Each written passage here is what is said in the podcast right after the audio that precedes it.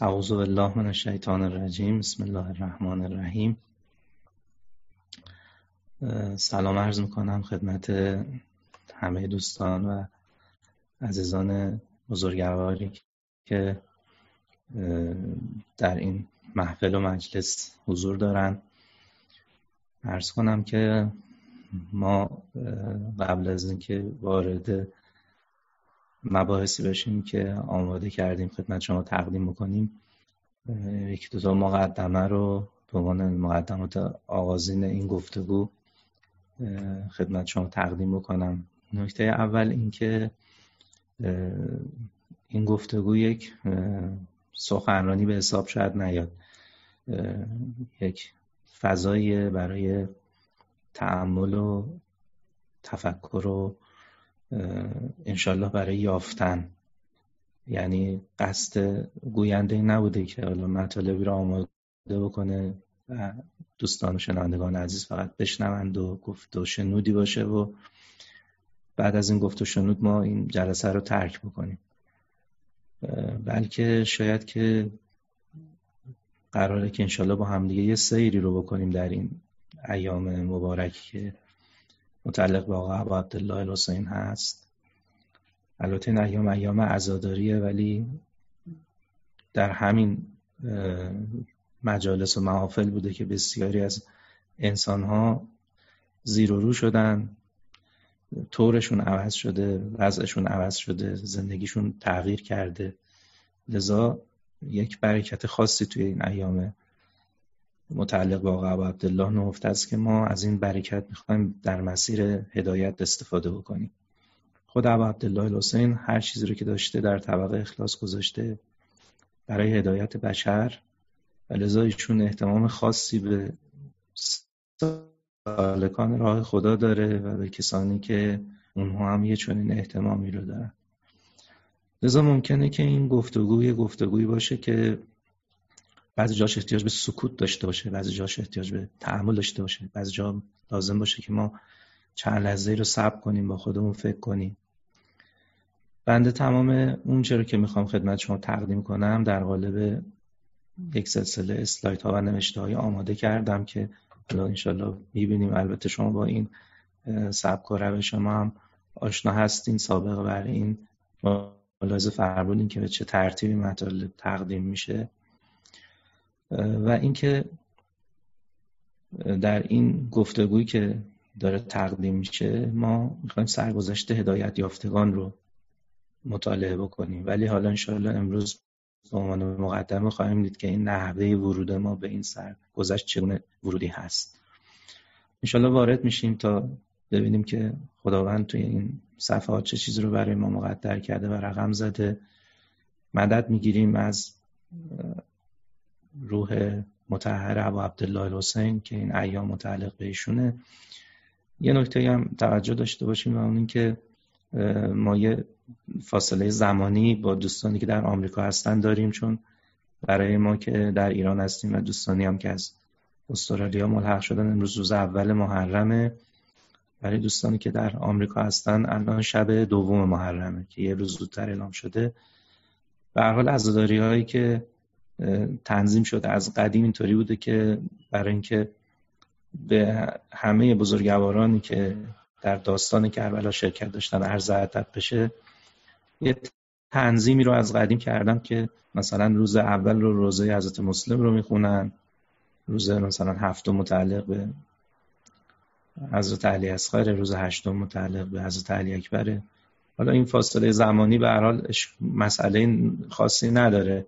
به هر حال هر برنامه که تقدیم بشه قصد عرض ادب به ساعت ابا عبدالله الحسینه به هر حال توجه داشته باشیم که این فاصله زمانی هم هست خصوصا دو سه روز آخر در آشورا و تاسو. یکم با هم دیگه ممکن اختلاف زمان داشته باشیم. حالا بر تقدیر بنده مطالبم رو آغاز می‌کنم. بسم الله الرحمن الرحیم. این دعا دعای آغازین گفتگوی ماست که دعای پیغمبر خداست. اللهم اعوذ بک ان ازل او ازل او ازل او ازل او ازلم او ازلم او اجهل او یجهل علیه خداوندا به تو پناه می‌برم از اینکه گمراه کنم یا گمراه شوم. بلغزانم یا لغزانده شوم. ظلم کنم یا به من ظلم شود به جهل بکشانم یا به جهل کشیده شوم امیدواریم که این دعا در حق همه ما مستجاب باشه. همین یک دعا اگه در حقمون مستجاب بشه برای دنیا و آخرت ما کفایت می‌کنه. دعایی بوده که پیغمبر همواره در هنگام خروج از منزل این دعا رو به جا می آورد السلام علیک یا ابا عبدالله. سلام بر شما بر همه عزیزانی که ما ملحق شدن در این گفتگو. ما موضوعی که انتخاب کردیم خدمتتون تقدیم کنیم مروری بر سرگذشت هدایت یافتگان در قرآن کریمه. در قرآن کریم جمع کثیری از هدایت یافتگان اسامیشون و داستانهاشون ذکر شده. در واقع در صدر این گروه این گروه سعادتمند انبیاء الهی هستند و پس از اون ادهی که به اونها گرویدن داستانهای بسیار عجیبی که نیاز به دقت و بررسی و واکاوی داره مثل داستان سحره فرعون که بعد شدن سحره موسی. مثل داستان عجیبی که در عرض به حضور شما که داستان حضرت سلیمان مطرح شده داستان ملکه سبع که حالا ما به نام بلقیس میشناسیمش قرآن البته به این نامی ازش نام نبرده ملکه سبع میگه ولی اون خود اون داستان داستان بسیار عجیبیه نحوه هدایت یافتگی این شخص و اینکه اگر این داستان ها و اون کلماتی که قرآن کریم ذکر کرده اینها مورد دقت و واکاوی و واسازی قرار بگیره مطالب عجیبی از دل اونها بیرون خواهد اومد. حالا ما یه سخن آغازینی داریم. در واقع امروز معرفی این بحث و گفتگوی ماست و نحوه کار ما. و اون سخن آغازین ما اینه که قرآن کتاب هدایته.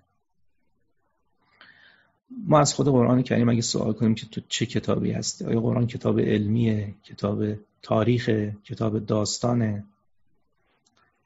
یا بیان احکام چه کتابیه؟ خودش میگه من کتاب هدایتم. در موارد بسیاری وقتی خودش خودش معرفی می‌کنه به نام کتاب هدایت معرفی می‌کنه. قرآن کریم در موارد بسیاری خود را کتاب هدایت معرفی می‌کنه.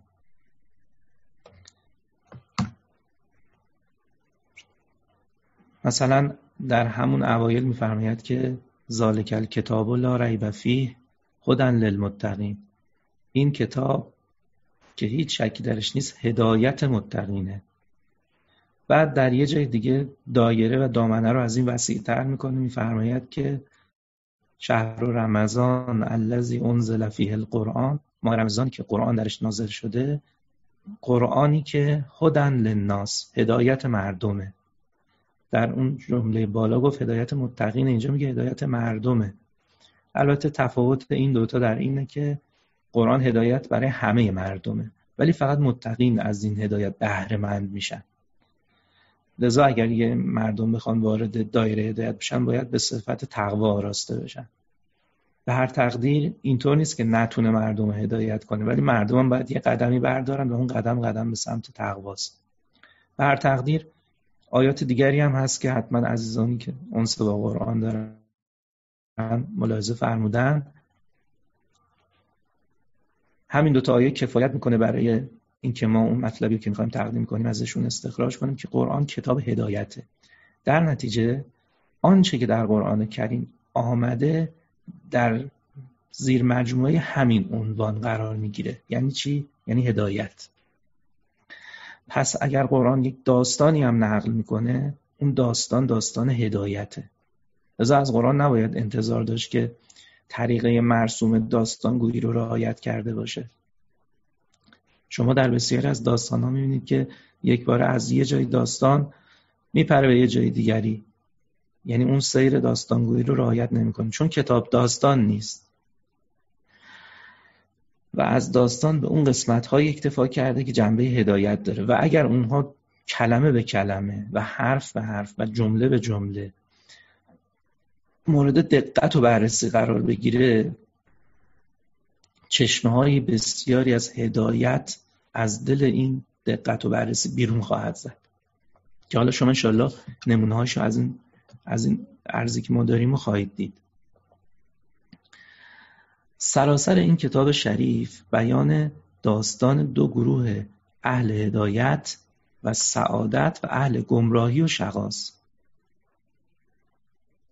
یوم یعت لا تکلم و نفس الا به ازنه و منهم شقی و سعید لذا قرآن کتاب سعادت و شقاست بیان داستان اهالی سعادت و اهالی شقاست داستانم نمی‌خواد بگه.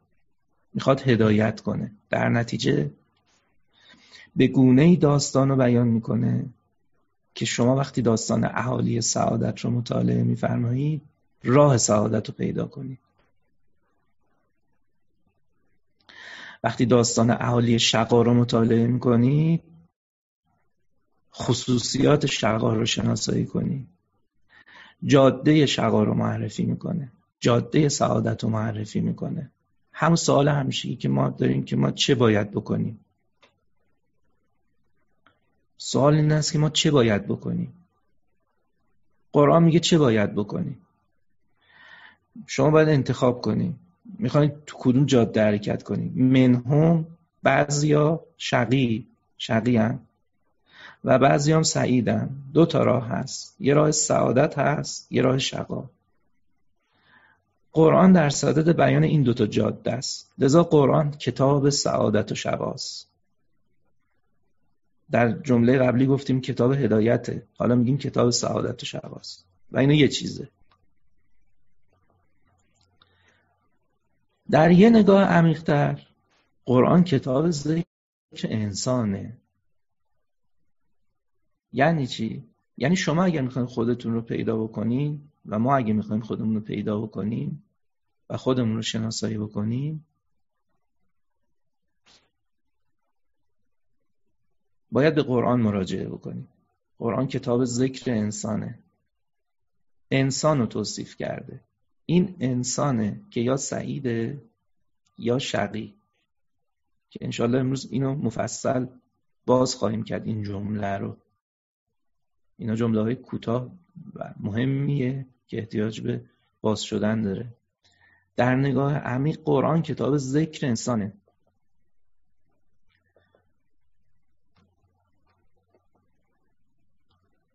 قال الله تبارک و تعالی لقد انزلنا الیکم کتابا فیه ذکرکم.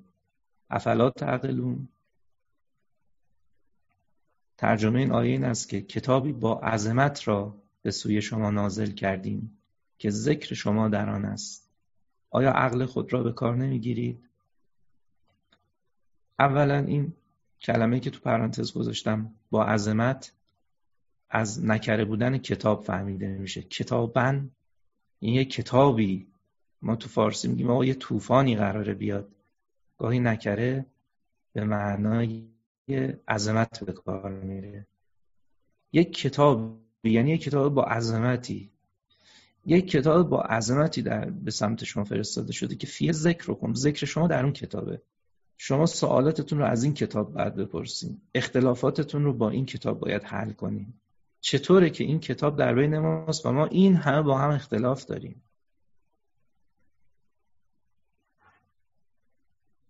غیر از اینه که ما تابع هوای نفسیم نه تابع قرآن. به ما میگه افلا تعقلون. آیا عقلتون رو به کار نمیندازید؟ در هیچ جای قرآن نداریم که شما عقل ندارید. ولی داریم که تعقل نمی کنید افلا تعقلون فعله. یعنی چرا عقل رو به کار نمیندازید؟ یعنی اگه کسی عقلش رو به کار بندازه خودش رو در قرآن پیدا می‌کنه. دردش رو پیدا می‌کنه. دواش رو پیدا می‌کنه. راه نجاتش رو پیدا می‌کنه. و این جملات بارها و بارها در کلمات اهل بیت اسمت و طهارت شنیده میشه که وقتی راجع به قرآن سخن میگن. به ما گفتن آنچه که امتهای پیشین رو هلاک کرد همون شما رو هلاک می‌کنه. آنچه که امتهای پیشین رو نجات داد همون شما رو نجات میده. و همه این امور در قرآن ذکر شده. قرآن انسان در جستجوی سعادت و هدایت را دعوت می کند برای یافتن خیشتن خیش و به طبع آن یافتن راه سعادت به کتاب الهی مراجعه کند اولین چیزی رو که باید بشناسم خودمم. من تا خودم رو نشناسم راه همونه پیدا نمی کنم. من من کیستم؟ برای چه کاری خلق شدم؟ لذا قرآن دعوت کنه به این کتاب مراجعه کن. ان هذا القرآن یهدی للتی هی اقوم. قرآن به اون جاده هدایت کنه که اون جاده اقومه. اقوم در لغت عرب افعل تفصیله. یعنی اصل قوامه اصل جاده است. یعنی اگه به یه جاده بشه گفت جاده به یه مسیری بشه گفت مسیر هدایت این مسیر قرآنه. و یبشر المؤمنین الذین یعملون الصالحات ان لهم اجرا کبیرا. قرآن به یک مسیر اقوم دعوت می‌کنه. ممکنه ما توی تعلیماتمون شنیده باشیم که افعل افعل تفصیل ما اینو صفت برتر ترجمه کنیم. اما در لغت عرب وقتی که یک صفت قوت پیدا می‌کنه قوت پیدا می‌کنه قوت پیدا می‌کنه تا به سرچشمه می‌رسه اینجا از افعال تفصیل استفاده می‌کنن برای تعبیر. لذا بسیاری از صفات خداوند با افعال تفصیل بیان شده. مثلا وقتی میگه خدا اکبره ترجمه بکنیم خدا بزرگترین ترجمه غلطه. در روایت هم داریم که از امام صادق سوال کرد اکبر یعنی چی؟ حضرت فرمود اکبر من ان یوسف. اون روایت معید این قوله. یعنی وقتی که یه چیزی بزرگ میشه بزرگ میشه. وقتی به سرچشمه بزرگی می‌رسید سرچشمه بزرگی دیگه بزرگتر از چیز دیگه ای نیست. سرچشمه علم دیگه عالمتر از دیگران نیست. سرچشمه قدرت دیگه قادرتر از دیگران نیست. لذا کلمه تر به معنی صفت برتر غلطه. راه قرآن برتر از راه های دیگه نیست. اصل راه قوام یعنی یه چیزی سر و شکل کاملی داشته باشه. این این الان قوام پیدا کرد. یعنی جاده شد جاده مسیر هدایت شد مسیر هدایت. یعنی اون اون اون چه که مسیرهای هدایت هدایتشون رو از اون می‌گیرن قرآنه. قرآن سرچشمه هدایته. خب پس کتاب هدایته. کتاب انسانه. کتاب ذکر انسانه. کتاب سعادت و شقاست و همه اینها یک امره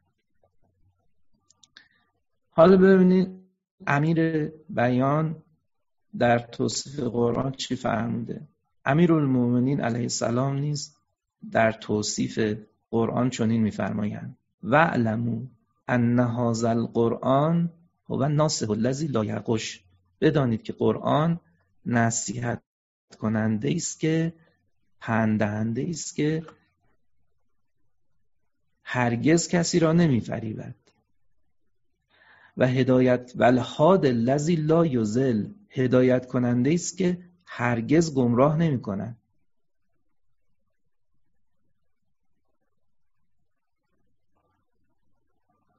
و المحدث الذی لا یکذب سخنگوی است که هرگز دروغ نمی‌گوید. نصیحت کننده که قش در کارش نیست. قش یعنی اینکه یک چیزی رو می‌خوایم ارائه بکنیم. صلاحش رو میگیم ولی فسادش رو نمیگیم.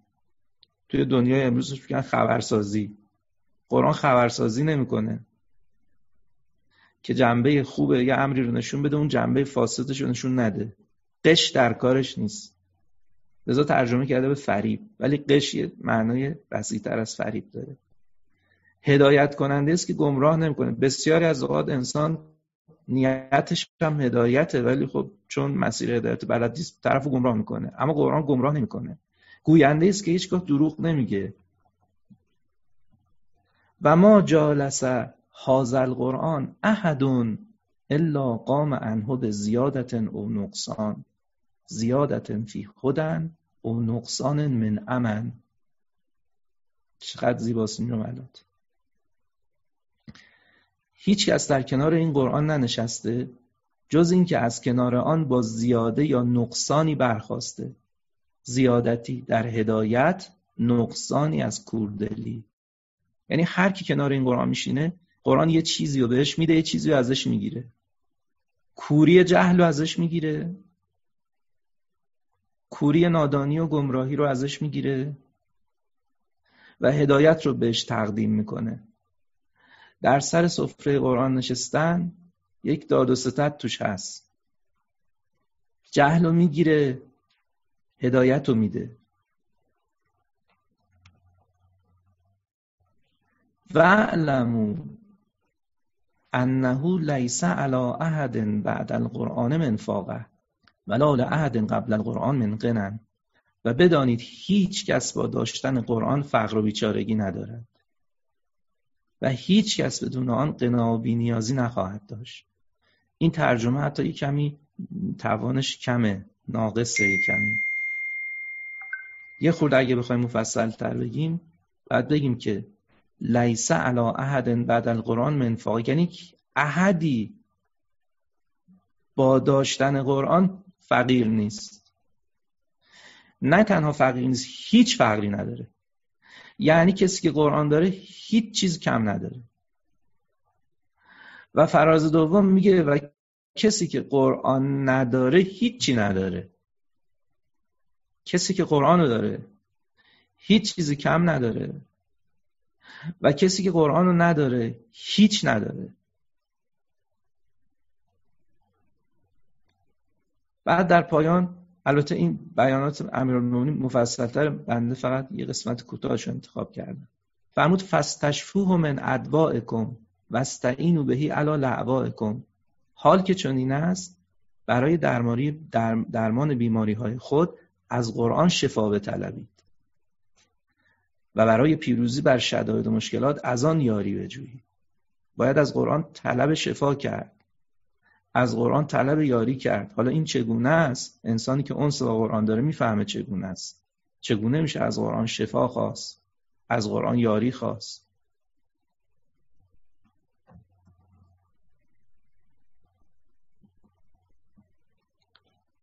حالا ملاحظه بفرمایید. ما خیلی اینجا این عبارت ها برامون اهمیت داره. تمام گفتگو بر بنای این مطالب استوار شده.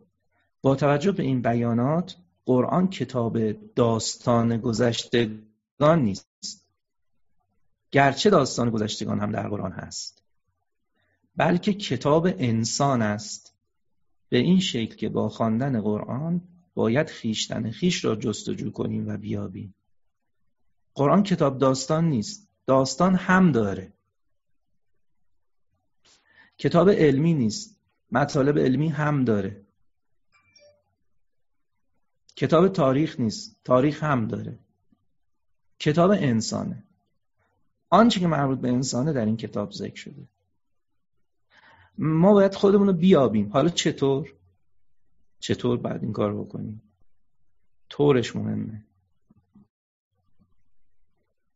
طورش اینطوریه که قرآن کریم شخصیت ها را معرفی می کند نه اشخاص را این اصل ماجراست. یعنی چی؟ یعنی چی قرآن شخصیت معرفی می‌کنه نه اشخاص؟ یعنی قرآن مگه فرعون رو معرفی نمی‌کنه؟ مگه موسی رو معرفی نمی‌کنه؟ دو تا نگاه هست. دو جور میشه به این داستان نگاه کرد. تمامی شخصیت های ذکر شده در قرآن کریم نمونه های از جنبه های مختلف وجودی انسانند این انسان است که یا فرعون است یا موسی. یا هارون است یا قارون یا ابراهیم است یا نمرود یا شیطان است یا ملک. پس اگه داره داستان فرعون میگه داستان نمیگه تاریخ نمیگه. فرعون یه جنبه شخصیتی انسانه. در طول تاریخ بیشتر آدم فرعون بودن. از ائمه معصومین داریم که همه شما یک فرعون در سینتون دارید. منتها اون آشکارش کرد شما پنهانش کردی منتها من زورم نمی‌رسه. تو خونه خودم فرعونم. برای زن و بچه خودم فرعونم. اگه زورم برسه یه امکانی پیدا کنم. چند نفر رو بذارن زیر دست من فرعونیتم یه کمی گسترش پیدا می‌کنه برای اون و موسا منم حالا آیا من موسای وجودم رو تربیت کردم؟ یا فرعون من بر موسای من غلبه کرده؟ آیا موسای وجود من فرعون وجود منو تزکیه کرده؟ در قرآن کریم وقتی جناب موسی رو میفرستن سراغ فرعون به موسی میگن اذهب الی فرعون برو به سمت فرعون. انه تقا فرعون تقیان کرده. بعد در ادامه خدا نمیگه برو مثلا بزن فرعون رو بکش. برو از سلطنت خلعش کن برو باش مبارزه کن. میگن برو بهش بگو حلک الا ان تزکا. آیا راهی برای تزکیه داری؟ و اهدیه که الی ربک فتخشا. که من تو رو هدایت کنم تا خشیت پیدا بکنی. پس کار موسی هدایت و تربیت فرعونه. وقتی قرآن از شیطان سخن میگه شیطان یه جنبه ای از جنبه های وجودی انسانه. البته ما تو این گفتگو نمی‌خوایم بگیم فرعونی نبوده ها. فرعونی بوده موسی هم بوده شیطانی هم هست ملائکه هم هستن ابراهیم, ابراهیم و نمرود هم بوده اند. اما هدف قرآن از این داستانگویی نیست که یک خبری رو به ما بده. اخبار نیست. جنبه های وجودی خود ماست. ما در وجودمون ترکیبی هستیم از شیطان و ملک. قرآن داره به ما آموزش میده که شیطنتمون رو باید باش چه کنیم؟ فرعونیتمون رو باید باش چه کنیم؟ فرعونیت رو نمیشه نابود کرد هست. باید تربیتش کرد. فرعون رو باید خاشع کرد. باید هدایتش کرد به سمت رب تا خاشع بشه. حلک الا ان تزکا. کار فرعون توقیانه باید خاشعش کرد. پس قرآن داستان نمیگه. قرآن کریم شخصیت ها را معرفی می کند نه اشخاص را. و میزانی را در اختیار می‌گذارد که هر کس جایگاه خود را بیابد که آیا فرعون است یا موسی. هارون است یا قارون؟ ابراهیم است یا نمرود؟ شیطان است یا ملک؟ خب ابراهیم خصوصیتش چیه؟ اولین جمله که اوایل نوجوانیش قرآن ازش نقل می‌کنه ابراهیم گفت لا احب الافلین من آفل رو دوست ندارم. اونیا که افول می‌کنه دوست ندارم. سعدی میگه آن را که نپاید دلبستگی را نشاید. این یعنی لا احب الافلین همین دوباره به ما گفتن خلیل آسا در ملک یقین زن ندای لا احب الافلین زن. خب بنده و شما اگه در زندگیمون آفل رو دوست داریم با ابراهیم نیستیم. اگر عملا ندای لا احب الافلین در زندگی ما مشاهده شد در زندگی ما مشاهده شد چیزهایی رو که افول می‌کنن چیزهایی رو که غروب می‌کنن. آنچه را که فانی می شود ما دوست نمیداریم ما ابراهیمی و الا نمرودی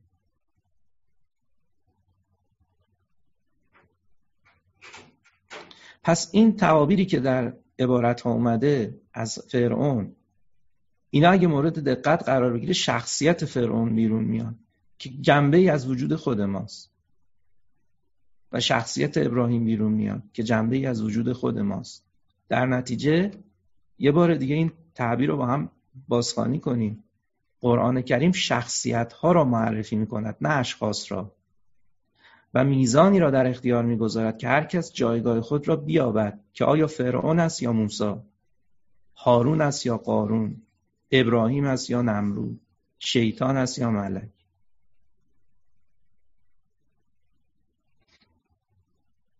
قرآن کریم داستان اهل هدایت و سعادت و اهل گمراهی و شقاست داستان دو گروه نه داستان اشخاص.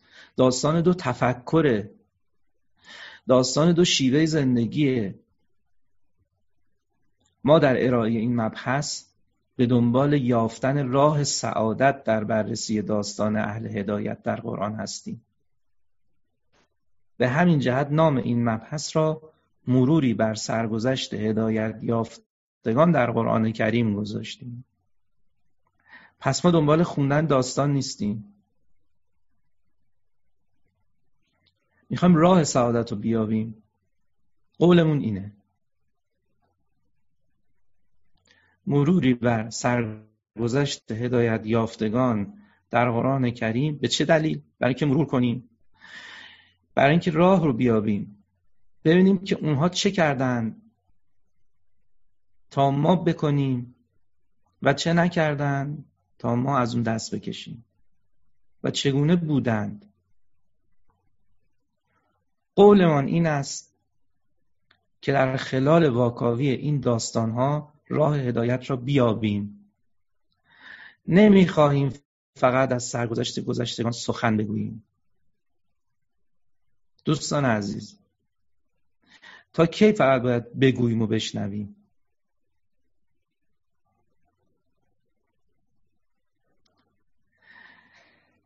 نمی‌خواهیم فقط از سرگذشت گذشتگان سخن بگوییم. قصدمان یافتن راه هدایت در خلال این سرگذشت هاست. کانچه را آنان یافتن بیابیم و به آنچه رسیدن برسیم. آیا رسیدیم؟ بارها و سالها قرآن خوندیم. رسیدیم؟ قولمون اینه که جوری بخوانیم که برسیم. این تلاش ناقابل را تقدیم می‌کنیم به آنکه تمام هستی خود را در راه هدایت بشر فدا کرد و به فرزندان گرامیش و به خاندان بزرگوارش و به اصحاب عالی مقامش. السلام علیک یا ابا عبدالله و علی الارواح التي حلت بفنائک. علیک منی سلام الله ابدا. ما بقیت و بقی اللیل و النهار. ولا جعله الله آخر العهد منی لزیارتکم. السلام علی الحسین و علی علی ابن الحسین و علی اولاد الحسین و علی اصحاب الحسین. خب. حالا ما یه قدم می‌خوایم برای دسترسی به این مطلبی که در این مقدمات زمینه رو آماده کردیم که بگوییم که ما چه می‌خواهیم بگوییم. یه قدم می‌خوایم به جلو برداریم. یعنی می‌خوایم نگاهی به امر هدایت کنیم. شما این آیات رو یعنی آیات 84 تا 90 سوره مبارک انعام رو ملاحظه بفرمایید. که این آیات چه پیامی در درون خودشون دارن. اعوذ بالله من الشیطان الرجیم. بسم الله الرحمن الرحیم. و وهبنا له اسحاق و یعقوب کلا هدینا و نوحا هدینا من قبل و من ذریته داوود و سلیمان و ایوب و یوسف و موسی و هارون و کذالک نجز المحسنین. و زکریا و یحیی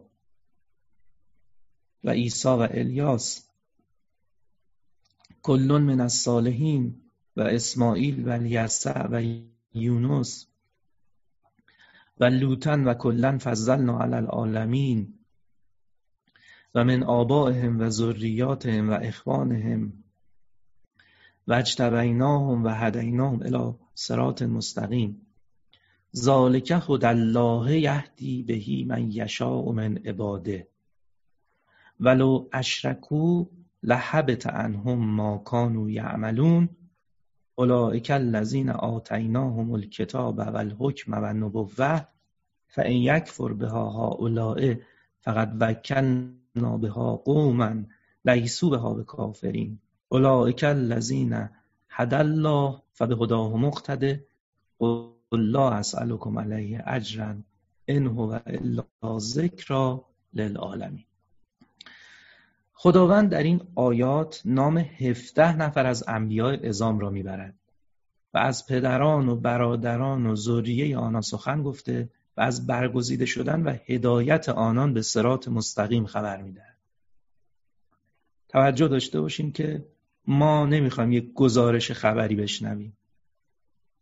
دو صفحه قرآن خوندیم در صفحات قبل چند تا آیه خوندیم. می‌خوایم از لابلای این آیات سوالی رو پاسخش رو پیدا کنیم.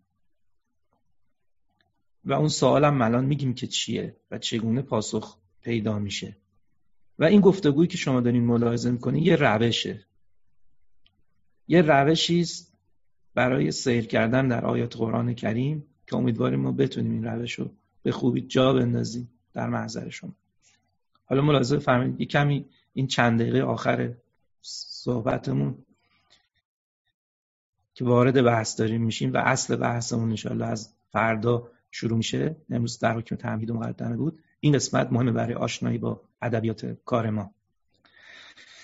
پس از گزارش هدایت این بزرگواران به سرات مستقیم میفرماید ذالک هدی الله یهدی بهی من یشاء من عباده. این هدایت الله است که هر یک از بندگانش را که بخواهد به آن هدایت می‌کند. پس داستان داستان یک خبرگزاری نیست که خداوند می‌خواد خبر بده ما فلانی و فلانی و فلانی رو هدایت کردیم. اینجا سوال اینجاست که خب حالا اینا هدایت شدن. من چی؟ من الان از این سفره می‌خوام که نعمت هدایت رو خودم بردارم. من چه باید بکنم؟ در قدم اول می‌فهمید که این هدایت مال اونا نیست. مال بندگان خداست. و خداوند اینو به دیگران هم می‌تونه بده. پس اولین نور امید داره سوسو می‌زنه که آها منم می‌تونم سر این سفره قرار بگیرم. حالا زمانی که ما میشنویم ذالک هدى الله یهدی بهی من یشاء من عباده این هدایت الله هست که هر یک از بندگانش را که بخواهد به آن هدایت می‌کند می توانیم به عنوان یک گزارش از هدایت یافتگان به این آیه نگاه کنیم که باید زمینه کنم که غالبا ما اینجوری نگاه می‌کنیم. فکر می‌کنیم خدا داره گزارش میده. اخباره آقا ما اسحاق رو هدایت کردیم ابراهیم رو هدایت کردیم موسی رو هدایت کردیم. اینجا مسئله اینه که خب این گزارش به چه درد من می‌خوره اگر گزارش باشه؟ خب می‌تونم این آیه رو بخونم بگم یه گزارش دیگه. خدا ابراهیم رو هدایت کرده خوش به حال ابراهیم. بعدم زمینه کنم مثل همیشه که زمینه کنیم ما کجا و ابراهیم کجا؟ ما کجا و موسی کجا؟ ما کجا و عیسی کجا؟ بعدم دیگه راحت بشیم بریم ادامه همون زندگی قبلیمون رو. انجام بدیم هیچ تغییری هم نکنیم راحت و آسوده. اما می توانیم نگاه دیگری هم داشته باشیم. به این صورت که به عنوان یک چالش از خودمان بپرسیم این هدایت کدام هدایت است؟ راه رسیدن به آن چیست؟ چه باید بکنیم که این هدایت شامل ما هم بشود؟ پس من دو جور می‌تونم بشنوم این آیه رو. یکی گزارش بشنوم برم دنبال کارم. یکی این که این شنیدن آیه برای من چالش ایجاد بکنه. یعنی چالشی که بگم این کدوم هدایته؟ خدا داره میگه ما اینا رو هدایت کردیم. یعنی چیکار کرده با اینا؟ و چگونه میشه به این دست یافت؟ و منم می‌خوام شامل حالم بشه. من چه باید بکنم؟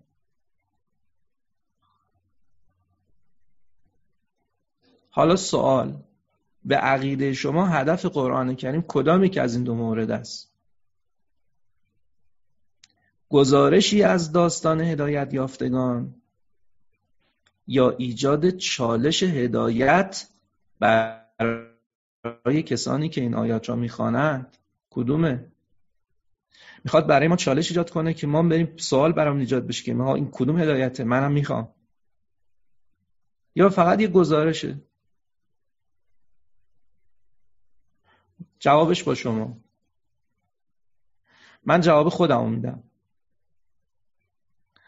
من جواب خودم میدم. به شما واگذار می‌کنم شما جواب خودتون رو بدین. شما بگین که از این آیات گزارش میشنوین یا براتون چالش ایجاد میشه. حالا من جواب خودم میدم. اما ما با چالش زیر به سراغ ادامه آیات می رویم این ما یعنی خود من. شما می‌تونید این چالش رو داشته باشین. می‌تونید نه گزارش بشنوین بذارینش کنار. پس من الان برام چالش ایجاد شد. سوال می‌خوام بکنم از اون آیات که خوندیم و ازش گذشتیم. که این هدایت کدام هدایت است؟ خدایا فرمودی انبیا رو هدایت کردم یعنی چیکار کردی؟ با اون. دو منم می‌خوام هدایت بشم. راهش چیه؟ چه باید بکنم که این هدایت شامل حال منم بشه؟ اینا میشه چالش های من. حالا می‌خوام چالش اول پاسخ بدم. ارزم رو تمام بکنم. چالش دومم می‌ذارم بر فردا. هدایت که قرآن ازش سخن میگه چی؟ کدوم هدایته آیه رو نگاه کنید بعد از اینکه نام انبیا رو آورد و گفت ما اینا رو هدایت کردیم میگه ولو اشرکو لحبت عنهم ما کانوا یعملون. اگر آنان شرک میورزیدن که هرگز اینگونه نشد تمامی اعمالشان حبت می‌شد. تذکر. حبت یعنی سقوط کردن و محو شدن. کلمه لو شرط ممتنع است و نشان می‌دهد که آن بزرگواران هرگز مشرک نشدند. ببینید وقتی قرآن میگه لو اشرکو ترجمهش همین میشه که ما آوردیم. این یه مطلب ادبیه. تفسیر و اینا نیست. ادبیات اینا میگه. لو اشرکو یعنی اگه مشرک می‌شدن که نشدن. فرض محاله. اگه اونا مشرک می‌شدن که نشدن ما همه اعمالشون رو باطل می‌کردیم. پس یه ترازو درست کرد. این ورش رو گذاشت هدایت. این ورش رو گذاشت شرک. اون ور از هدایت انبیا صحبت کرد. این ورم از شرک داره صحبت می‌کنه. حالا ببینید به نظر شما ضد کلمه هدایت چیه؟ ضد کلمه شرک چیه؟ اینا رو یه لحظه فکر کنیم به متضاد این دوتا کلمات مقابل هدایت چیه؟ مقابل شرک چیه؟ یک بار دیگر آیه را نگاه کنید. ذالک هد الله یهدی بهی من یشاء من عباده. این یه طرف. ولو اشرکو لحبت عنهم ما کانوا یعملون. اینم یه طرف. یک طرف هدایت الهی طرف دیگر شرک و محو عمل. خب در لغت هدایت که مقابل شرک نیست. درسته؟ ببینید در لغت چگونه است. خود الله رو گذاشت یه طرف لو اشرکور هم گذاشت یه طرف. قرآن این کارو کرد.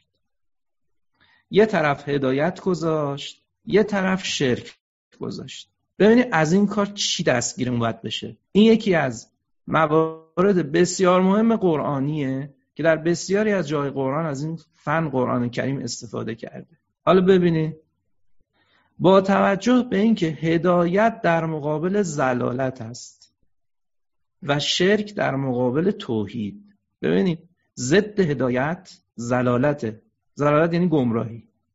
توحید هم مقابل شرکه. اما قرآن هدایت رو نگفت توحید. شرک هم در مقابل زلالت نیاورد. چی رو در مقابل چی آورد؟ قرآن به جای اینکه در مقابل هدایت زلالت بیاره و در مقابل توحید شرک بیاره هدایت و شرک و کنار همدیگه گذاشت. از اینجا نتیجه می‌گیریم که هدایت دقیقا مساوی با توحید و زلالت مساوی با شرکه. قرآن به جای اینکه در مقابل هدایت زلالت رو بیاره شرک رو آورد یعنی چی؟ یعنی شرک همون زلالت به جای اینکه در مقابل شرک توحید رو بیاره هدایت رو آورد یعنی چی؟ یعنی هدایت همون توحیده پس آنچه که قرآن داره بهش دعوت می‌کنه و ازش به هدایت داره تعبیر می‌کنه و ضد این چرا ضد این هدایت رو دروغگویی نیاورد؟ چرا رباخاری نیاورد؟ چرا هزار تا مشکل دیگه اخلاقی نیاورد؟ چرا در مقابل هدایت شرک آورد؟ چون کانون هدایت توحیده.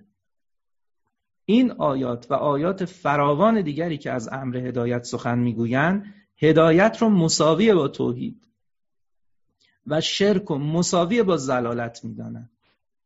در نتیجه چالش اولم رو جواب گرفتم. هدایتی که قرآن از آن سخن می‌گوید هدایت به توحید است. قرآن انبیا رو هدایت کرده یعنی چیکار کرده؟ یعنی انبیا رو موحد کرده. انبیا موحدن مشرک نیستن. به همین خاطر در مقابلش گفت اگر شرک میورزیدن اعمالشون رو باطل می‌کردیم. ما انبیا رو هدایت کردیم. یه کلمه رو انداخته. نگفت ما انبیا رو به توحید هدایت کردیم. اما اون ورش رو آورد تا ما بفهمیم. گفت اگر مشرک می شدن اعمالشون رو باطل می کردیم یعنی ما انبیا رو به توحید هدایت کردیم. هدایتی که قرآن ازش سخن میگه توحیده. هدایتی که قرآن از آن سخن می‌گوید هدایت به توحید است. و از آنجا که این بیان قرآن یک گزارش نیست خداوند به پیامبر دستور می‌دهد به این هدایت اقتدا کند. ملاحظه فرمودید بعدش به پیغمبر چی گفت؟ گفت که اولئک الذین هدی الله فبه هداه مقتده. اینا کسایی که خدا هدایت کرده. پیامبر به هدایت اینا اقتدا کن. هدایت اینا چی بود؟ توحید. پس به توحید اقتدا کن. از همینجا معلوم میشه قرآن گزارش نمیده. اگه گزارش بود که لازم نبود به پیغمبر بعدش بگه به هدایت اینا اقتدا کن. و دقت بفرمایید. نگفت به اونها اقتدا کن. گفت به هدایت اونها اقتدا کن. اونی که مهمه هدایته و اون هدایت توحیده. پس روشن شد که هدف قرآن کریم گزارشی از داستان هدایت یافتگان نیست. بلکه دعوت دعوت است به پیروی از این هدایت برای کسانی که این آیات را می‌خوانند. پس قرآن گزارش نمیده داره دعوت می‌کنه. من فقط یه جمله معید میارم از بیانات مرحوم علامه طباطبایی تا شنوندگان عزیز. اینو ببینن که علامه چی فرموده. علامه طباطبایی رحمه الله در خصوص جایگاه توحید در دین اسلام میفرمایند متن عربیشو نمی‌خونم ترجمه پس برای تمامی دستورات دین اسلام هیچ هدفی جز توحید خدای سبحان در مرحله اعتقاد و عمل نیست. علامه میگه توحید قایت عمومی اسلام در تمامی اعتقادات و اعماله. یعنی جانمایه اسلام توحیده. روح تمام دستورالعملهای اسلام توحیده. فصل اول گفتگوی ما به پایان رسید. من فقط یه اشاره می‌کنم که چه گفتیم امروز. ما امروز گفتیم قرآن بیان داستان دو گروه اهل هدایت و سعادت و اهل گمراهی و شقاست. در نگاه عمیق قرآن کتاب ذکر انسانه. و تمام شخصیت های ذکر شده در قرآن کریم نمونه هایی از جنبه های مختلف وجودی انسانند و هدف قرآن گزارشی از داستان هدایت یافتگان نیست بلکه دعوت به پیروی از این هدایت برای کسانی که این آیات را می‌خوانند. هدایتی که قرآن از آن سخن می‌گوید هدایت به توحید است. چی می‌خوایم بگیم جلسه بعد؟ می‌خوایم حالا بگیم توحید چیست؟ معلوم شد ما رو به توحید دعوت کردن. سوال این است که توحید چیست؟ انشالله این گفتگو رو برای فردا خواهیم گذاشت. ارز کنم که یه توسل کوتاه داشته باشم. بنده از یکی از دوستان بسیار گرامی و عزیز جناب آقای سوداچی تقاضا کردم. ایشونم که نسلا در نسل علاقمندان اهل بیت اسمت و طهارتن خصوصا به ابا عبدالله علاقه ویژه‌ای دارن با کمال لطف ایشون پذیرفتن که اون قسمت توسل رو به عهده بگیرن. صفای باطن ایشون و صفای خوندن ایشون و لطف ایشون و ارادت ایشون به عبدالله برای بنده کاملا واضح و روشنه و انشالله که تو این ایام از نفس پاک ایشون بهره می‌بریم تشکر می‌کنیم از اینکه قبول کردن عرض و دعوت ما رو. بنده فقط برای عرض ادب به ساعت ابا عبدالله یه مقدمه کوتاهی. به یاد مرحوم علامه طباطبایی اشعاری رو می‌خونم که ایشون از یکی از شعرهای حافظ تضمین کردن برای برادرشون فرستادن در تبریز که در یه روزه قدیمی که در اونجا برگزار می شده این اشعار خونده بشین اشعار تضمین ابیات حافظه از مرحوم علامه طباطبایی انشالله ایشون و همه کسانی که حق به گردن ما دارن و همه کسانی که تلاش کردن تا معارف دین به دست ما برسه از این جلسه ما بهره ببرن. من مقدمه میشم و انشالله بعد در خدمت آقای صداچی عزیزم هستیم. السلام علیک یا ابا عبدالله.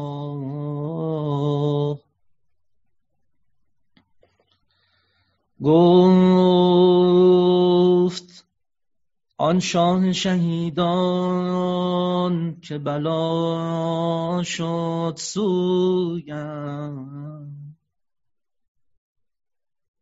با همین قافل ام راه فنا می پویم دست همت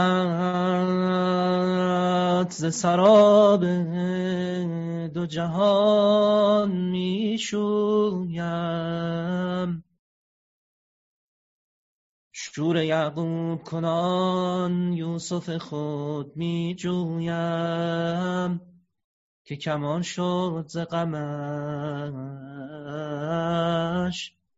قامت چون شمشادم.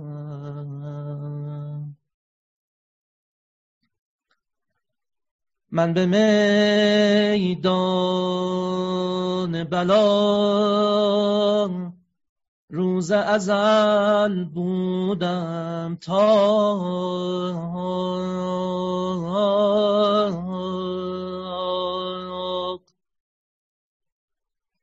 کشته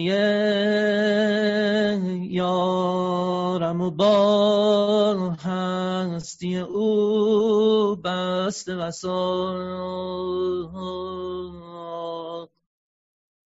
من دل رفته کجا؟ و کجا دشت را تایر گلشن قدسم. چه دهم شرح فرا که در این دامگه حادثه چون افتادم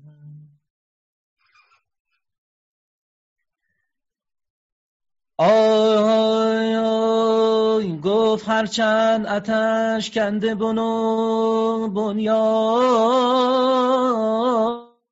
بنیانم زیر شمشیرم و در دام بلا افتادم.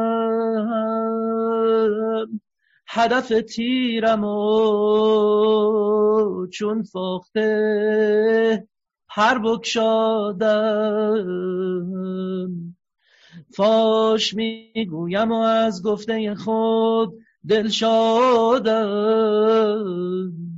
بنده عشقم و از هر دو جهان آزادم.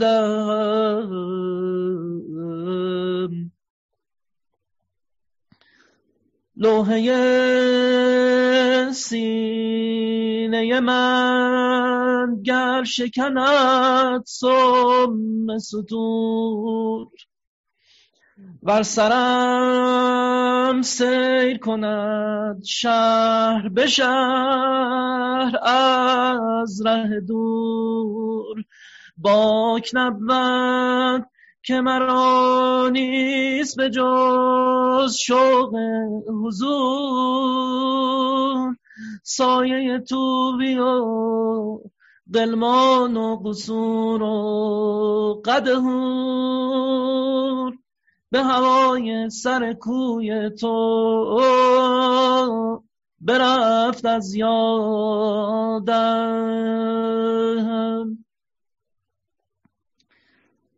تا در این بزم بتابید مه تلعت یار من کنم خون دل و یار کند تیر نسار پرده بدریدم و سرگرم به دیدار نگار. نیست بر لوح دلم جز الف قامت یار. چه کنم حرف دگر یاد نداد استادم.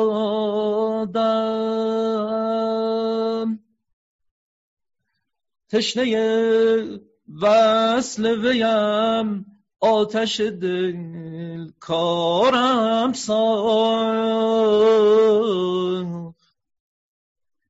شربت مرکمی خواهم و جانم بگداخ از چه از کوی تو هم دست غذا دور انداخت. کوکب بخت مرا هیچ منجم نشناخت. یارب از مادر گیتی به چه تاله زادم؟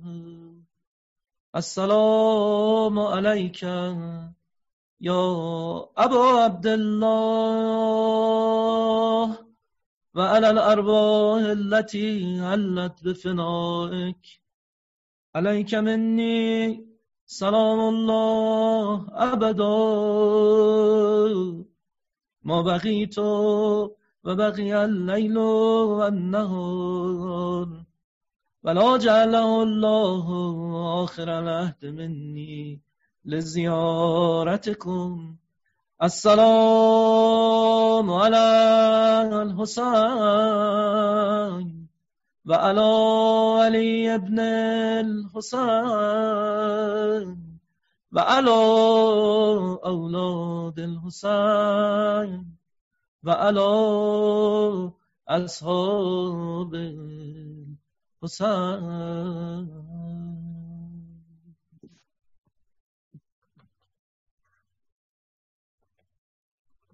اللهم صل على محمد وآل محمد. وعجل فرجهم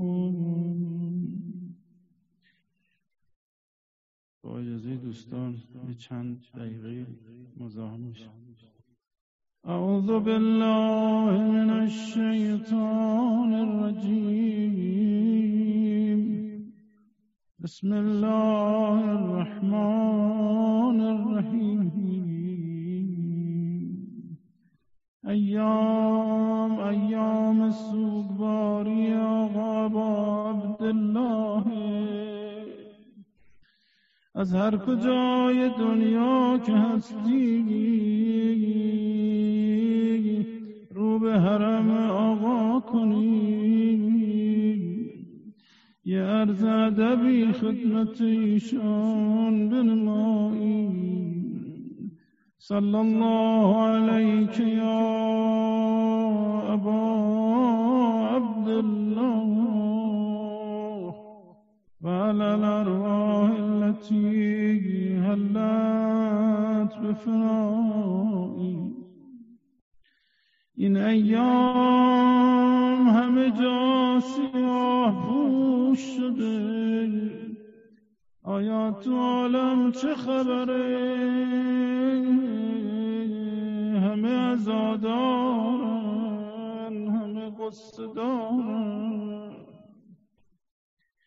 باز این چه شورش است که در خلق عالم باز این چه نوه و چه عذاب و چه ماتم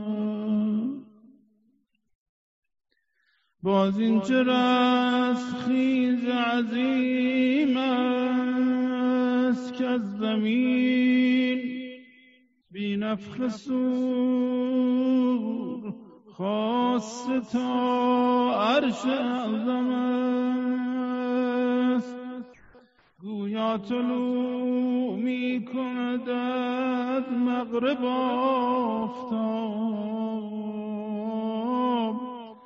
تا شوب در تمامی اعضای عالم است. این صبح تیر باز دمید از کجا کزو؟ کار جهان و خلق جهان جمله در هم گر خانمش قیامت دنیا بعید نیست این رستخیز که نامش محرم در بارگاه قدس که جای ملال سرهای قدسیان همه برزانی غمه آری زمین آسمان ازادارن گر خانمش قیامت دنیا بعید نیست. این رسخی که نامش محرم است. روز اول ما به افق ایران روز جمعه است. صاحب زم... صاحب ازای اصلی قایمام زمانه می‌خوام عرض کنیم آقا آجرک الله. یا صاحب زمان فی مصیبت جد الحسن موی تو شام تیر با رویت سپیده است. نور امید رخ زیبا دمیده. آن خال دل رو با که بود بوسگاه حسن.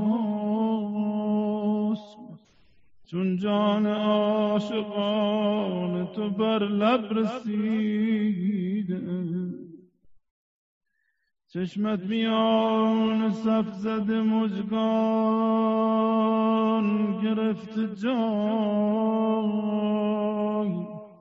در پای تخت ناز چه خوش آرمیده. وقت ظهور تکیه چو بر کعبه می گردد ندا که قبله دلها رسیده است. با خط ابران سیاه تو دست سون بر حسن دیگران خط بطلان کشیده دانم شای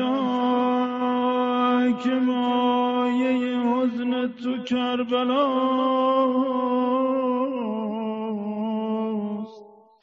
آنجا که دست صبر گریبان دریده آنجا که دست شست ز جان ماه الغمه از بار قصه پشت امامت خمیده. فرمود الان انکسر زهری و قلت حیلتی. آنجا که از حرارت جان سوز تشنگی. اکبر زبان که پدر را مکیده آنجا که گشته است ددا گوش و گوش آنجا که حلق تشنه اصغر دریده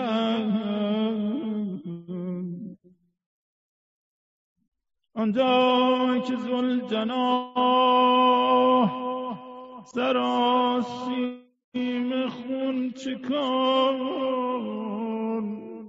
تا خیمه گاه زینب کبرا دویده است. آنجا که رفته است به غارت خیام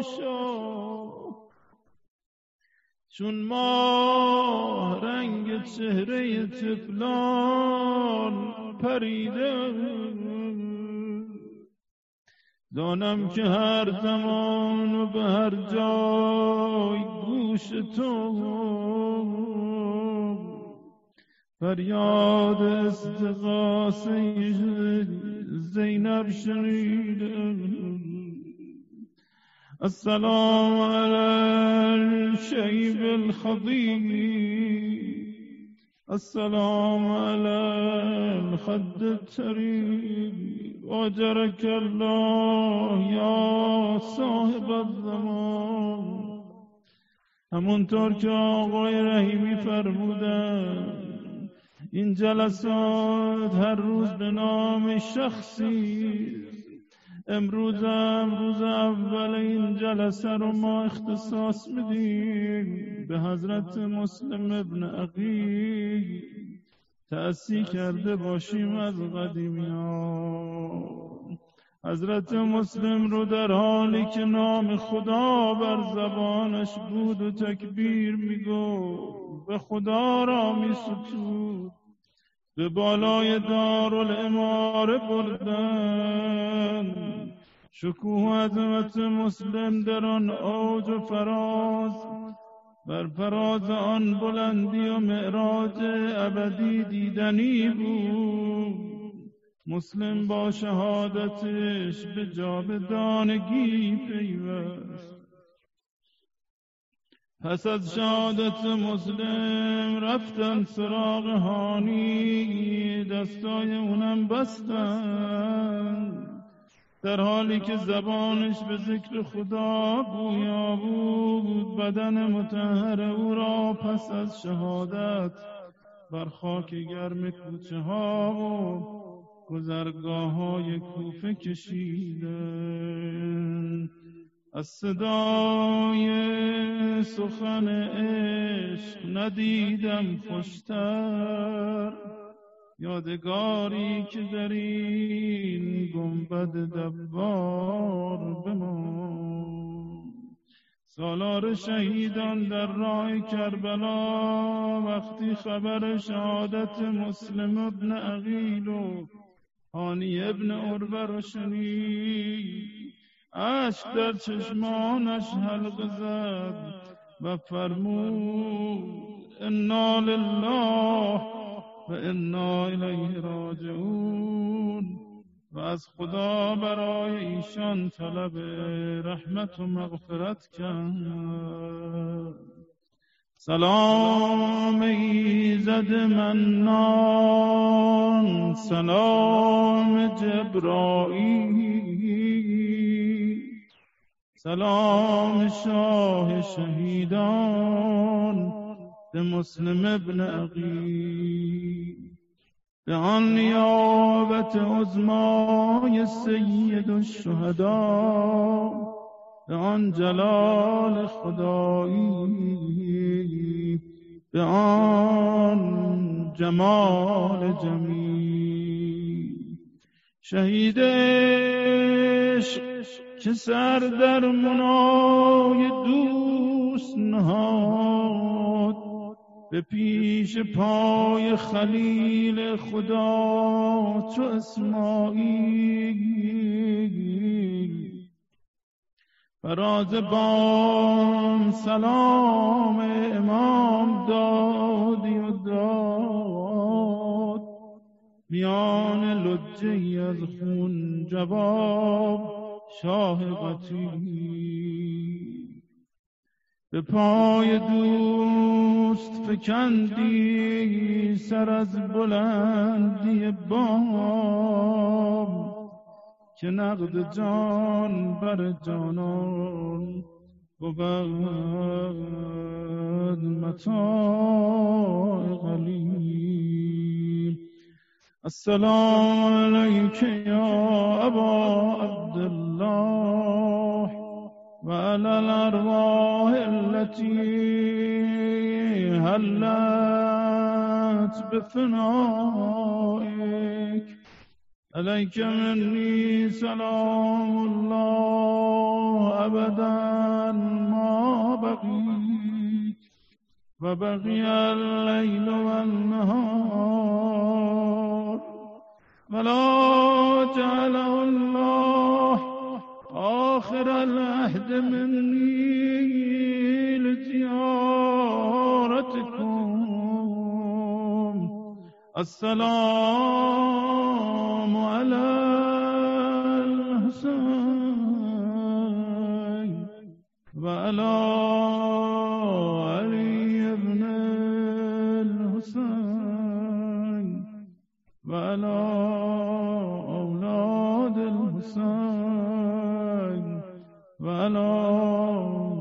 أصحاب الحسين ورحمة الله وبركاته. چون حاج آقا دیروز من گفتن که دعای آخر جلسه رو انجام بدیم. اگر اجازه میدیم که دعام بخونم اللهم إنا نسألك وندعوك. باسمك العظيم الأعظم. الأعز الأجل الأكرم؟ بحق إمام زماننا وبدم المظلوم يا الله.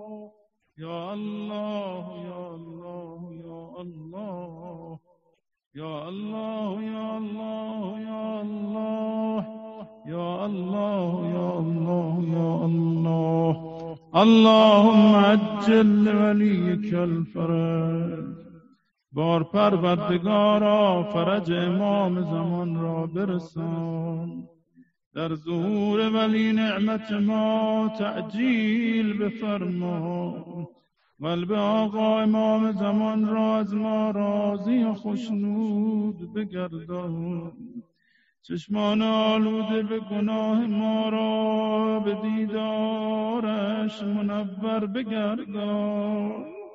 قلم اف بر جرائم اعمال ما بکش. آبروی ما را مریز. گناهان ما را بریز.